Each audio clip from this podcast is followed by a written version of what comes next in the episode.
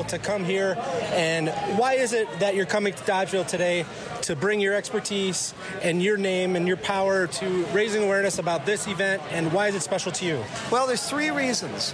First and foremost, the event was started by a late dear friend, Lauren Tepper, who was a educator, a culinary educator at Madison College, and he had been in California on vacation with his girlfriend and had seen a grilled cheese competition there, and essentially said, Hell no. uh, I teach culinary arts in, in Wisconsin. We make the best cheese in America. We make more of it than anybody else. We've been doing it for longer than anyone else.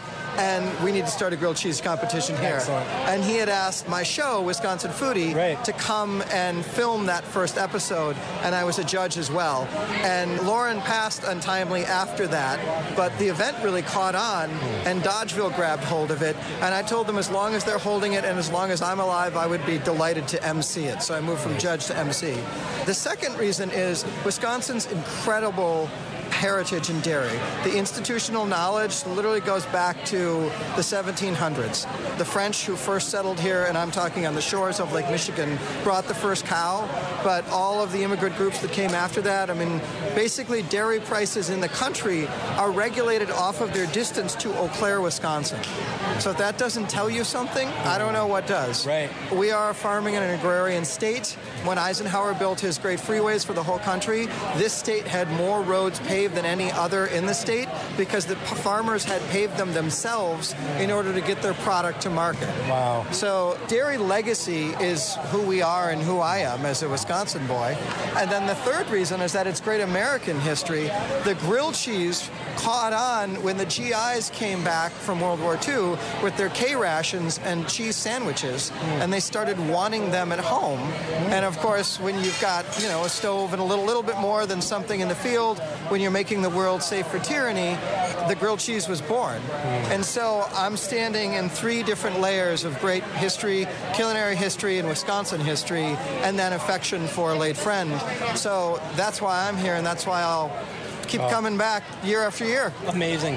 So what we focus on on Get Up Nation is, is obviously resilience and perseverance. And what I think of as a, a person who grew up in Wisconsin, and grilled cheese, comfort food. Yeah. You know, a snow day, you're out, you're sledding, you come home. Those special moments in a kitchen where your mother, you all congregate in the kitchen. Totally. Have that that warm cheese sandwich, that bowl of tomato soup, or however their you, you know each person's family did it. But a, such a comfort food. What is your take on this as, as you've gone around and with your expertise and your knowledge? What do you really enjoy about this moment? These moments here, you have home cooks, you have professional chefs, you have Yeah, kids. yeah. Tell me about your experience here from your perspective. Yeah, I like that our great artisanal cheeses are showcased hmm. in a very humble cooking style, and I, you know, I'm not no disparaging.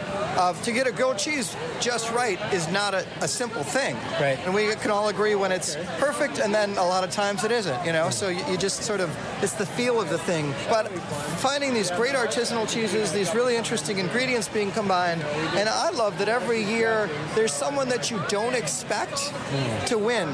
The first year that I was emceeing it, the kid that won was a chef, but he was just beginning. He hadn't even gone off to culinary school, so I guess he was really just a cook. He pulled together a bunch of things at the farmer's market that day, and he just cleaned up in every category. Wow. Wow. And that's one of the beautiful things that I love about cooking is that you can't hide behind it. In the world of, you know, technology and a lot of things that are just proposed but nobody actually does it, a chef, well, their BS has to walk within 10 minutes of their time in the kitchen hmm. or everybody knows. Right, And there's right. less and less professions like that. Tool and die, undertaker, carpentry. I mean, things like that where you work with your hands, where you do something. Everybody knows you are as good as you say you are within a very short period of time. So the honesty of food is something that I adore in this process. Excellent.